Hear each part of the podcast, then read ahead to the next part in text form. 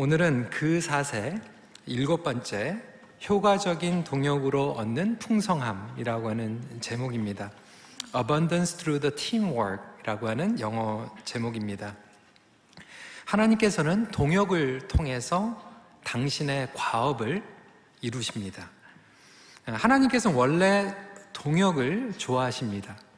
음, 삼위일체 하나님은 늘 함께 모든 사역을 감당하십니다. 그리고 천지 창조 그리고 인간을 창조하실 때도 동역하셨죠. 그래서 주님 오실 그날까지 아, 계속해서 하나님의 구속 사역은 동역을 통해서 이루어집니다. 음, 지금도 하나님은 하나님의 사람을 찾고 계세요. 그리고 하나님의 사람과 성령님 안에서 동역을 하십니다. 어, 교회 공동체는 동역의 공동체입니다.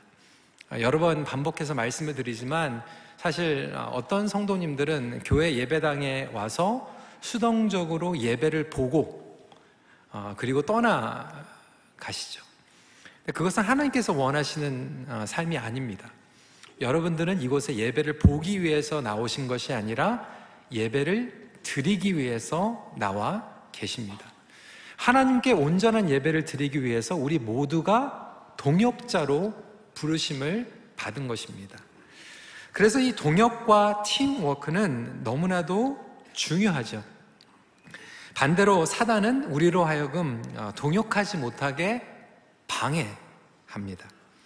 동역하지 못하게 되면 이 모든 에너지가 분산이 되는 거죠. 여러분 한번 상상을 해보십시오. 우리 모두가 뜻을 모아서 동역을 한다라면 엄청난 시너지 효과를 내게 되고 하나님의 나라가 폭발적으로 확장되어 갑니다.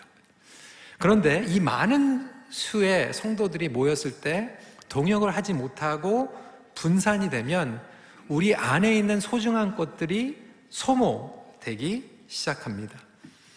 분명한 것은 여러분들의 가정은 그리고 여러분들의 배우자는 동역자입니다. 여러분의 아내가 여러분의 남편이 동역자입니다. 근데 많은 가정 생활이 불행한 이유가 어, 동역자라고 하는 의식이 없어요. 그러니까 맞벌이 부부 같이 돈 벌고 같이 생존하는 관점에서 보지 하나님 나라의 동역자라고 하는 개념이 없기 때문에 영적으로 무너집니다. 그리고 힘을 발휘하지 못합니다. 목장도 동역자입니다. 목자만 사역을 하는 것이 아니라 목원 식구들이 동역을 할 때 그 목장은 환상적입니다. 교회도 마찬가지예요. 네, 교회에 얼마만큼 소비자의 숫자가 많은 걸로 건강한 교회가 측정이 되는 것이 아니라 얼마만큼 같은 뜻을 가지고 하나님 앞에 나아가는 동역자들이 많은가에 따라서 건강한 교회가 결정이 됩니다. 사도 바울은 감옥 안에 있었어요. 그럼에도 불구하고 여전히 하나님의 나라의 복음이 전파되고 있습니다. 어떻게 가능했을까요? 사도 바울은 감옥 안에 있었지만 여전히 사도 바울에게는 감옥 밖에 있는 동역자들이 있었습니다. 그들이 복음의 사명을 감당했던 것입니다. 오늘은 대표적으로 두 사람에 대한 이야기입니다. 디모데 그리고 에바브로디도. 디모다에 대해서 19절부터 24절까지 사도 바울이 언급을 하고 있고요. 그리고 에바브로디도에 대해서 25절부터 30절까지 언급을 하고 있습니다. 여러분들에게는 어떠한 동역자들이 있습니까?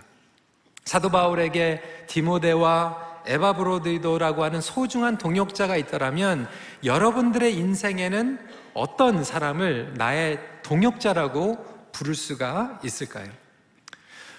모든 사람이 동역을 원합니다. 어, 중요한 것을 인정합니다.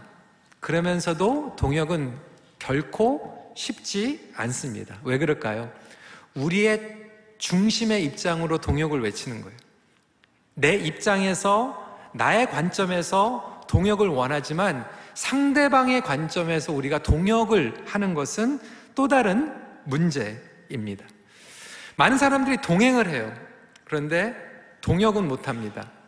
많은 사람들이 관계를 소중히 여깁니다. 그런데 그 관계가 목적이 없고 동력이 없으면 결국 그 관계는 어, 동력을 잃어버리게 됩니다. 그래서 이 관계와 목적 둘 다 필요합니다. 함께라고 하는 중요성에 대해서 2주 전에 말씀을 드렸는데 오늘은 더 나아가서 동역에 대해서 말씀을 나누고자 합니다. 왜냐하면 결국 함께 하는 것으로 끝나는 것이 아니라 동역을 할 때 하나님의 나라의 사역이 성취가 되기 때문에 그렇습니다. 그렇다면 어떻게 아름답고 능력 있는 효과적인 동역을 이룰 수 있을까? 오늘 세 가지에 대해서 말씀을 나누겠습니다. 첫 번째로 효과적인 동역은 신뢰에서 시작됩니다. Teamwork begins with trust. 너무나도 당연한 이야기죠. 20절 아, 말씀입니다. 이는 뜻을 같이 하여 너희 사정을 진실히 생각할 자가 이 밖에 내게 없습니다. 여러분, 운동 경기를 한번 생각해 보세요. 팀플레이입니다. 이 운동 경기에서 동료 선수를 믿지 못하고 패스를 못 해주면 그 경기는 이길 수가 없습니다. 중요한 순간에 공을 패스한다라고 하는 것은 그 팀메이트를 아, 믿어주는 거예요. 그리고 맡기는 것입니다. 어, 우리는 믿어주고 맡겨주는 동역자 어, 매우 중요하지요. 그런데 많은 분들이 이 동역자에 대해서 오해할 때가 있어요. 모든 것들을 똑같이 해야 된다라고 오해하는 거예요. 여러분, 동역자라고 해서요, 모든 같은 역할을 갖는 것은 아닙니다. 오늘 사도 바울이 언급한 이 두 사람, 디모데와 에바브로디도는 동역자인데도 불구하고 다른 역할을 감당하게 됩니다. 디모데는 사도 바울의 영적 아들과도 같았어요. 그래서 사도 바울은 중요할 때 디모데를 파송해서 목양을 하였습니다. 이번에도 디모데를 파견해서 빌립보 교회의 상황을 알아보고자 했어요. 하지만 바로 보내지 않습니다. 타이밍을 기다립니다. 그래서 자신의 재판이 어떻게 판결되는지 결정이 된 후에 디모데를 보내려고 했던 것이죠. 바울의 목회적인 마음을 가장 잘 이해하고 있었던 동역자였기 때문에 그렇습니다. 여러분 이 본문을 보면요. 디모데는 보내지 않는데 에바브로디도는 보내요. 차별대우일까요? 에바브로디는 덜 사랑해가지고 다쳐도 되니까 위험한데 디모데는 아끼고 보내지 않고 그리고 에바브로데는 다쳐도 되니까 보내고 뭐 그런 관계인가요? 그렇지 않았죠. 디모데와 에바브로디도가 같은 동역자였지만 다른 역할을 가지고 있었던 거예요. 사도 바울은 동일하게 에바브로디를 아꼈죠. 전사라고 얘기합니다. 전우라고 얘기합니다. 동역자라고 이야기합니다. 여러분 저는 어, 동역을 굉장히 중요하게 여깁니다. 우리 목회팀과 동역을 굉장히 중요하게 여기고요. 그리고 장로님들과 동역을 굉장히 중요하게 여깁니다. 그래서 교회에 굉장히 중요한 일들이 있으면 어, 장로님들과 의논을 하죠. 목자들과도 아주 소중한 동역자라고 어, 여깁니다. 직분자들도 마찬가지입니다. 하지만 목회자가 동역자고 장로님들이 동역자라고 하지만 목회자들과 장로님들이 똑같은 역할을 하는 건 아니에요. 다른 역할을 가지고 있어요. 목자들이 다른 역할을 가지고 있습니다. 이것들을 우리가 좀 구분할 수가 있어야 되죠. 그래서 사도 바울은 디모데와 분담을 해야 되는 것, 그리고 에바브로디도와 분담을 해야 되는 것을 다르게 이해를 하고 있었습니다. 하나님께서 우리에게 주신 사명과 은사와 역할이 다 다르다는 거예요. 여기에서 에바브로디도가 사도 바울에게 쓴뿌리를 갖지 않았어요. 왜 디모데와 다른 역할을 나에게 줬는가? 왜 디모데는 아끼고 보내지 않고 왜 나는 보내는가라고 잘못된 기대감을 가지고 있지 않았다라고 하는 거예요. 그럼에도 불구하고 교회 안에서 동역자라고 하면 우리는 모든 일들을 똑 똑같이 해야 된다라고 생각하고 그것 때문에 때로는 서운할 때가 있어요. 여러분, 그것은 우리가 잘못 이해하고 있는 것입니다. 그러다 보니까 서운하고 상처를 얻게 되고 그리고 때로는 이 관계 가운데에서 서로를 신뢰하지 못하는 경우들이 있습니다. 여러분, 신뢰가 없으면요, 효과적인 팀워크가 형성될 수 없습니다. 그리고 함께 믿어줌으로 말미암아 역할을 감당하게 되죠. 여러 가지 일들을 통해서 이 신뢰가 검증이 됩니다. 그리고 그 사람과 동행을 함으로 함께 알아감으로 또한 검증을 하게 됩니다. 22절 말씀입니다. 디모데 연단을 너희가 안 하니 자식이 아버지에게 함같이 나와 함께 복음을 위하여 수고하였느니라. 그러니까 사도 바울과 디모데가 그리고 에바브로디도가 오랫동안 동행을 하면서 서로를 알게 되고 그리고 신뢰함으로 말미암아 다른 역할들의 분담이 이루어지게 됩니다. 아, 지난달에 우리 목회팀이 함께 읽었던 팀워크의 부활이라고 하는 책이 있습니다. 거기에 보면 이러한 다른 역할 가운데에서 신뢰가 없어지면 결국 그 팀은 분열이 된다는 거예요. 분열된 팀은 마치 부러진 팔다리와도 같다라고 이야기를 하고 있어요. 여러분 생각을 해보십시오. 제가 우리 성도님들을 믿지 못하고 성도님들이 저를 믿지 못한다라고 하면 그 그리스도의 몸은 마치 부러진 팔다리와도 마찬가지라는 거예요. 가정에서 배우자를 믿지 못하고 목장에서 목원 식구들을 믿지 못하면 마찬가지인 것이죠. 그래서 하나님께서는 어떻게 하든지 이 팀워크가 부활되기 위해서 때로는 우리에게 어려움, 검증의 시간, 연단을 허락하시기도 합니다. 왜냐하면 이 부러진 뼈를 다시 맞추는 것이 필요하기 때문에 그래요. 그리고 이 부러진 뼈를 다시 맞추는 것은 때로는 고통스럽기도 합니다. 하지만 제대로 예수 그리스도의 몸이 동역을 해 나가기 위해서는 반드시 필요한 검증의 테스트의 시간이기도 합니다. 혹시 여러분 삶 가운데서 이런 일들이 일어날지도 모르겠어요. 서로를 믿지 못하고 그리고 같은 마음을 품지 못하는 가운데에서 어려우는 갈등인 거죠. 서운함이 있을 수도 있어요. 그때 여러분들 포기하는 것이 아니라 낭망하는 것이 아니라 아 하나님께서는 우리 가정을 우리 목장을 우리 교회를 사랑하시고 지금 이 부러져 있는 그리고 어긋나 있는 뼈를 다시 맞추고 계시는구나 라고 생각하시고 주님 앞에 기도로 나갈 수 있는 저와 여러분들이 되시길 주님의 이름으로 축원합니다. 그 가정 가운데에서 하나님께서 원하시는 것은 건강한 공동체가 되는 거예요. 건강한 동역자가 되길 원하는 거예요. 오늘날 아름다운 가정들이 어긋나 있는 그 케이스들을 얼마나 많이 보고 있습니까? 여러분, 동역자인데도 아군인데도 우리는 싸우고 있어요. 믿지 못하고 있어요. 에너지를 소모하고 있어요. 교회 안에서도 동역자들끼리 싸우고 있어요. competition 하고 있어요. 장로님들이 안수 집사님들을 믿어주고, 안수 집사님들이 장로님들을 믿어주고, 목회자들이 사역자들과 또 봉사자들과 서로 믿어주고 함께 동역을 해나가는 그 모습 가운데에서 하나님께서 이루기 원하시는 열매들이 있다라고 하는 것이죠. 그럼에도 이 동역을 방해하는 것, 신뢰를 방해하는 것들이 있습니다. 어느 책에 보니까요, 리더십과 동역에 낭비되는 일곱 가지 위험 요소에 대해서 이야기를 하고 있어요. 시간이 많지 않기 때문에 빨리빨리 넘어가겠습니다. 첫 번째는 뭐냐면 부정적인 요소들, 염려되는 요소들에 초점을 맞추는 거예요. 동역에 가장 방해거리가 되는 게 이겁니다. 어, 떤 아이디어를 넣으면 꼭 부정적인 사람이 얘기하는 거예요. 아, 그거는 이래서 안 됩니다. 저거는 저래서 안 됩니다. 어, 쉽게 얘기하면 초치는 사람이. 여러분 목장에 혹시 그런 분들 계세요? 사역팀에서 그런 좀 아이디어가 있으면 어, 그래? 한번 고민해 봅시다. 기도해 봅시다. 그래야 되는데 꼭 한 분이 초를 칩니다. 아, 그거 다 해봤다는 거예요. 죽어도 안 된다는 거예요. 그거 되면 내 손에 장을 지진다는 거예요. 그런 사람이 있으면 동역이 될 수가 없죠.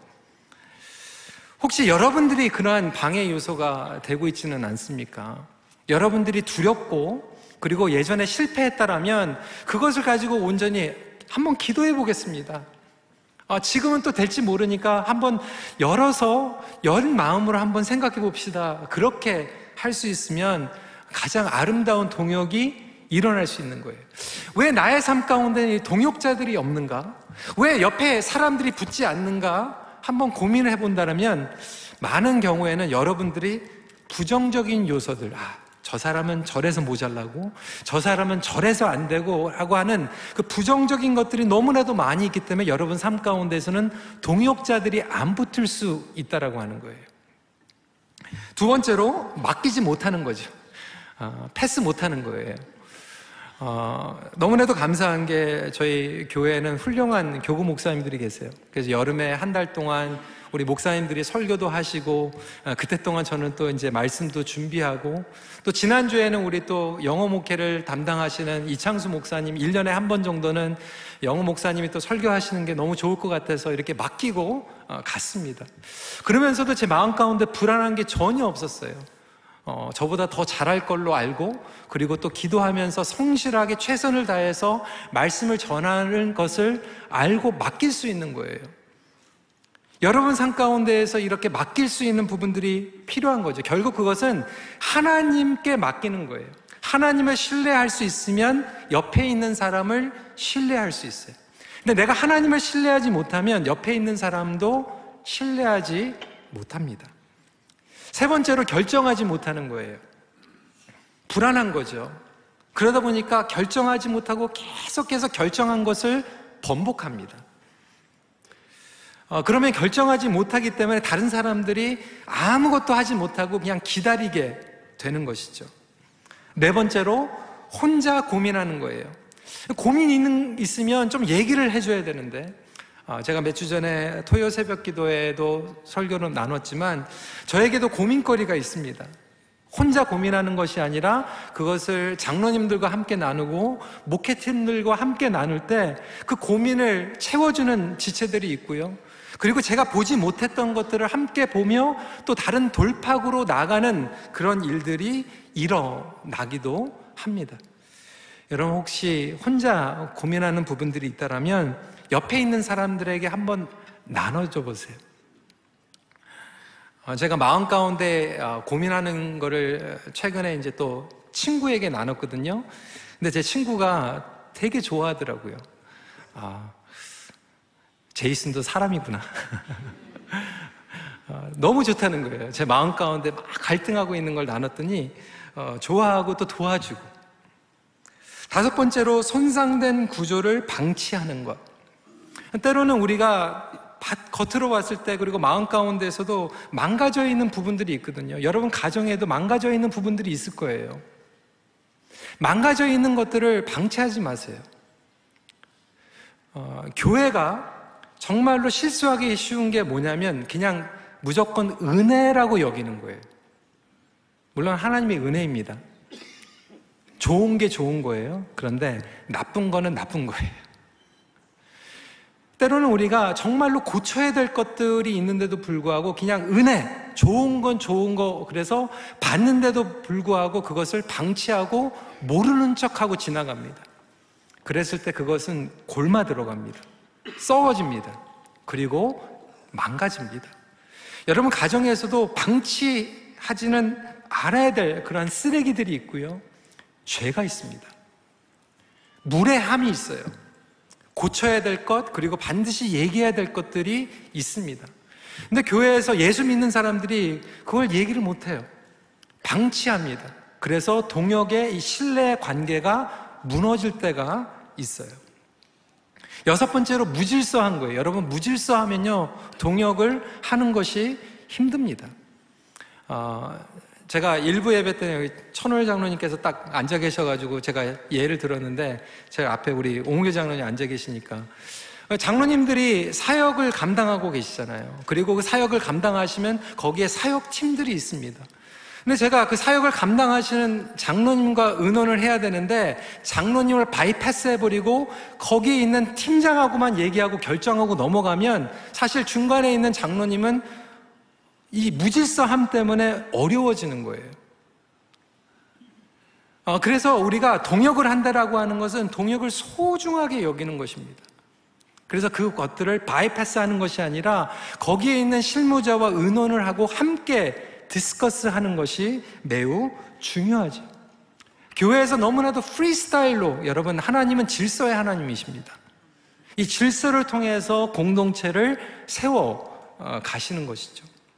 그리고 마지막으로 마무리하지 못하는 것이 동역을 망가뜨립니다. 어, 이걸 했는데 하다가 중간에서 또 다른 걸 하는 거예요. 그리고 다른 것을 또 마무리하지 못했는데 다른 걸로 옮겨가는 거예요. 무엇을 결정을 했으면 그것을 마무리를 하든지 잘못된 것이 있으면 잘못됐다고 얘기를 하고 수정을 해야 되는데 쉬쉬하고 은혜라고 덮어버리고 다른 걸로 슬그머니 가버리면 그것을 위해서 헌신했던 사람들은 에너지를 다 쏟아버리고 그리고 신뢰하지 못하고 다음에 가자 그러면 동역이 일어나지 않게 됩니다. 그래서 잘못 결정한 게 있으면 잘못 결정했다고 얘기하는 거예요. 제가 실수했습니다. 그때는 몰랐습니다. 라고 용기를 내고 얘기를 하면 그 다음에 신뢰를 얻어서 다른 일들을 할 수 있는 것이죠. 여러분 이것이 교회뿐만이 아닙니다. 가정에서도 마찬가지예요. 때로는 우리 가장들이 자존심이 있어가지고 자녀들한테 미안하다고 얘기를 못 합니다. 엄마들이 자녀들에게 미안하다고 얘기를 못할 때도 있어요. 하지만 여러분들에게 용기가 필요합니다. 잘못된 것은 잘못됐다. 내가 그때는 짧게 생각했다. 그때는 전체를 보지 못했다라고 이야기를 하고 그것을 인정할 수만 있으면 가정이 하나가 되고 동역을 할 수 있게 됩니다. 목장이 이러한 분위기를 만들어가는 게 필요하죠. 이것이 결국 신뢰를 통하여서 영적인 분위기를 조성하게 됩니다. 처음에는 다른 것, 다른 목적, 다른 생각을 품고 있었지만 이러한 소통을 통해서 하나님을 향한 순수한 복음의 열정이 회복되고 섬김으로 나갈 수 있는 놀라운 역사가 일어날 줄 믿으시길 바랍니다. 여러분, 그래서 여러분 삶 가운데서 이런 동역이 일어날 수 있도록 갈망해 보세요. 너무나도 혼자 뛰는 분들이 많아요. 그러니까 본인은 잘한 것 같은데 결국은 아무것도 남지 않는 경우들이 얼마나 많이 있는지 몰라요. 그리고 그 사람이 step down 하면 그 사역이 그냥 다 무너져 버려요. 여러분, 사역은요, 사역을 위한 게 아니에요. 공동체를 세우는 것이 목적입니다. 또 다른 사람들을 세우기 위한 것이 목적이지 그 프로그램을 만드는 것이 목적이 아니에요. 하나님은 그 프로그램보다 여러분에게 관심이 있고요. 여러분들의 주위에 있는 사람들을 어떻게 세워가는가에 따라서 관심이 있습니다. 그래서 사도 바울은 감옥 안에 있었지만 여전히 하나님의 일을 디모데와 에바브로드를 통하여서 이루고 있었던 거예요. 그렇다면 두 번째 포인트입니다. 동역은 서로가 연결되는 과정을 통하여 깊어집니다. 그냥 시작되는 것으로만 끝나는 것이 아니라 그 관계가 연결이 되고 깊어지는 것이죠. 부부도 동역의 팀이라고 말씀을 드렸어요. 가족이야말로 기본적인 팀, 입니다. 그래서 우리 청년들 어, 결혼할 때 가장 중요한 건 뭐냐면 내가 이 사람하고 맞벌이 해가지고 얼마나 돈을 잘 벌 것인가, 세상적으로 성공할 것인가 이게 아니라 정말로 여러분들에게 하나님 나라의 비전을 가지고 동역할 수 있는 사람을 찾아야 돼요. 그게 우선 순위입니다. 그 동역을 통해서 놀라운 일들이 일어나거든요. 여러분 부부 생활 50년 하셨습니까? 70년 하셨습니까? 정말로 동역자입니까? 아니면 그냥 룸메이트입니까? 하나님께서 여러분들에게 룸메이트를 주신 게 아니에요. teammate를 주셨어요. 근데 많은 경우에는 teammate가 되지 않고 룸메이트가 되다 보니까 그냥 같이 얼굴만 평생 동안 보는데도 불구하고 이게 에너지가 생기지 않아요. sparkling이 생기지 않아요. 지루한 거예요. 진부한 거예요. 그러다 보니까 많은 relationship들이 die down 되는 경우들이 많이 있습니다. 목장도 마찬가지죠.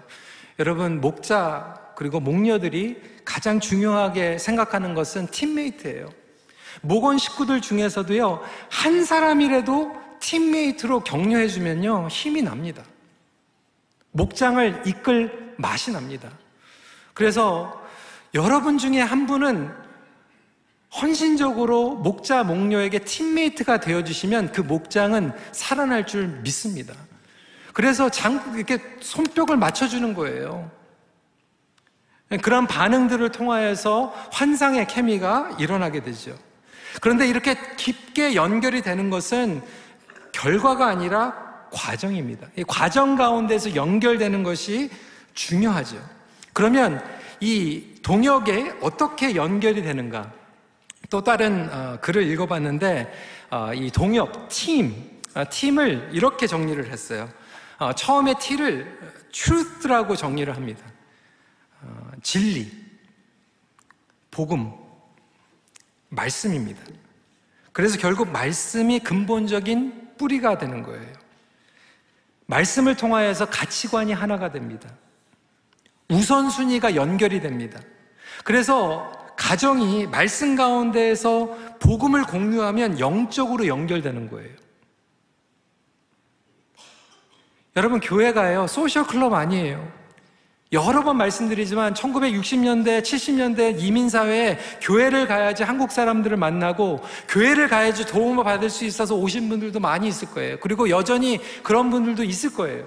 하지만 교회는 그것을 위해서 존재하는 건 아니에요. 그것도 해야 되지만 가장 우선순위는 하나님의 말씀이고 복음이고 하나님 나라의 확장이 이루어지는 것이 교회 공동체의 우선순위임을 믿으시기 바랍니다. 그것 때문에 저와 여러분들이 모여 있는 거예요. 그 가치관을 공유할 때 우리는 영적으로 연결이 됩니다. 그뿐만이 아니겠죠. 이, 이퀴핑입니다. 그래서 훈련을 통해서 연결됩니다. 그러니까 부부 생활도 광야 생활의 훈련이에요. 고생도 같이 하잖아요. 그렇지만 그것은 하나님의 성품의 훈련입니다. 어, 저와 제 아내가 어, 처음에 이제 연애를 하면서 가장 가까워졌던 게 어, 저와 제 아내가 제자 양육을 같이 받았어요. 저는 권장합니다. 어, 우리 부부들 성경 공부 같이 하세요. 이칠이든 coffee break든 일대일이든 새생명이든 전도 폭발이든 뭐든지 같이 하세요. 어, 청년들 dating 하는 것도 중요하지만 dating 하면서도 성경 공부 한번 같이 해보세요. 어, 이 친구가 암송은 제대로 하는지, 어, 좀 제대로 하나님의 말씀을 이해하는지. 그러니까 선교 훈련을 가는 것도 중요하죠. 아, 물론 우리 저희 교회에서는 청년들 선교 여행 가가지고 연애하는 거 어, 권장 안 합니다. 그럼에도 불구하고 사실 같이 선교 가는 사람, 같이 성격 공부할 수 있는 사람하고 연애하는 거는 제일 좋은 것 같아요. 어디 가가지고 연애하겠어요? 어, 클럽 가가지고 연애하겠어요?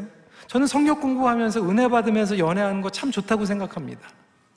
훈련하면서 그래서 저도 몇 주 전에도 말씀을 드렸지만 영어권에서도 가장 친한 친구들은 저랑 선교 여행에 같이 갔던 친구들이에요. 전도 폭발하면서 새 생면하면서 같이 훈련받았던 친구들이 가장 끈끈합니다. 그래서 목장이 같이 하나가 되기 원하면 여러분 훈련하세요. 선교지에 가세요. 선교지에 못 가면 정말 도시 선교도 있잖아요. 매달 있습니다. 그래서 그곳에서 홈레스들을 섬기고 훈련받고 기도하는 시간을 통해서 영적으로 끈끈하게 연결이 되는 기회들이 있는 거예요. 같이 훈련받은 사람들이 믿음의 전우가 됩니다. A는 무엇일까요? accountability예요. 상호 의존성입니다. 나의 연약함을 나누는 거예요. 사도 바울은 자기의 연약함을 나눴어요. 그 연약함을 나누는 가운데에서 부족한 부분들을 서로가 채워주지요. 그것을 통하여서 함께 깊이 연결이 되기 시작합니다. 마지막 M은 무엇일까요? 미션이에요. 이것은 그냥 선교뿐만이 아니라 사명을 통하여서 연결됩니다. 같은 비전을 그리는 거예요. 같은 목표를 가지고 가는 거예요. 같은 방향을 가지고 나아가는 것입니다. 그러니까 교회에서 직분자들이 많다고 좋은 게 아니에요, 여러분. 잘 들으세요. 교회에서 직분자들 숫자가 많은 게 중요한 게 아니라 같은 팀, 같은 스피릿, 같은 퍼포스, 같은 목표를 가지고 있는 사람들이 많아지는 게 중요한 거예요. 동상이모하는 사람들이 많으면 많을수록 교회는요, 복잡해집니다. 하나님께서는 우리에게 원하시는 것이 팀 미니스트리, 그래서 하나님과 같은 스피릿을 가지고 같은 비전을 가지고 서로가 같은 비전을 가지고 일꾼들을 세워 나가는 것이 너무나도 우리에게 필요한 부분이죠. 마지막 포인트입니다. 동역은 헌신을 통해서 능력을 발휘합니다. 25절부터 26절이에요. 그러나 에바브로디도를 너에게 보내는 것이 필요한 줄로 생각하노니 그는 나의 형제요 함께 수고하고 함께 군사된 자요 너희 사자로 내가 쓸 것을 돕는 자라. 그가 너희 무리를 간절히 사모하고 자기가 병든 것을 너희가 들은 줄을 알고 심히 근심한지라. 에바브로디도가 바울에게 찾아왔어요. 바울의 연약함을 섬겼습니다. 그런데 사역하던 중에 에바 브로디더가 병에 걸렸어요. 죽을 뻔했어요. 자기의 목숨을 걸고 사도 바울과 동역했던 충성된 동역자였어요. 여러분들에게는 정말 목숨을 걸 정도로 헌신할 수 있는 그런 팀메이트가 있습니까? 평생을 같이 갈 수 있는 그런 동역자들이 있습니까? 수십 명, 수백 명 얘기하는 게 아니에요. 그래서 여러분들의 배우자가 그런 동역자라는 거예요. 그리고 우리 인생에 있어서 한두 명이라도 이런 동역자가 있다면 얼마나 감사하겠습니까? 서로를 배려하는 헌신에서 나오게 돼요. 에바브로디를 빌립보 교회에서 보냈어요. 왜 보냈을까요? 사도 바울을 어떻게든지 도와주기 위해서. 목숨과 같은 너무나도 소중한 에바브로디를 보냈어요. 그런데 그 에바브로디가 아팠던 거예요. 그러니까 사도 바울이요. 얼마나 또 빌립보 교회 성도들에게 미안합니까? 그러니까 교회는 사도 바울을 생각하고 사도 바울은 교회를 생각하고 있고 에바브로디는 자기의 목을 끝까지 감당하지 못한 것에 대해서 미안하고 이런 마음들이 함께 있는 것이 헌신된 동역자의 관계라고 하는 것이죠.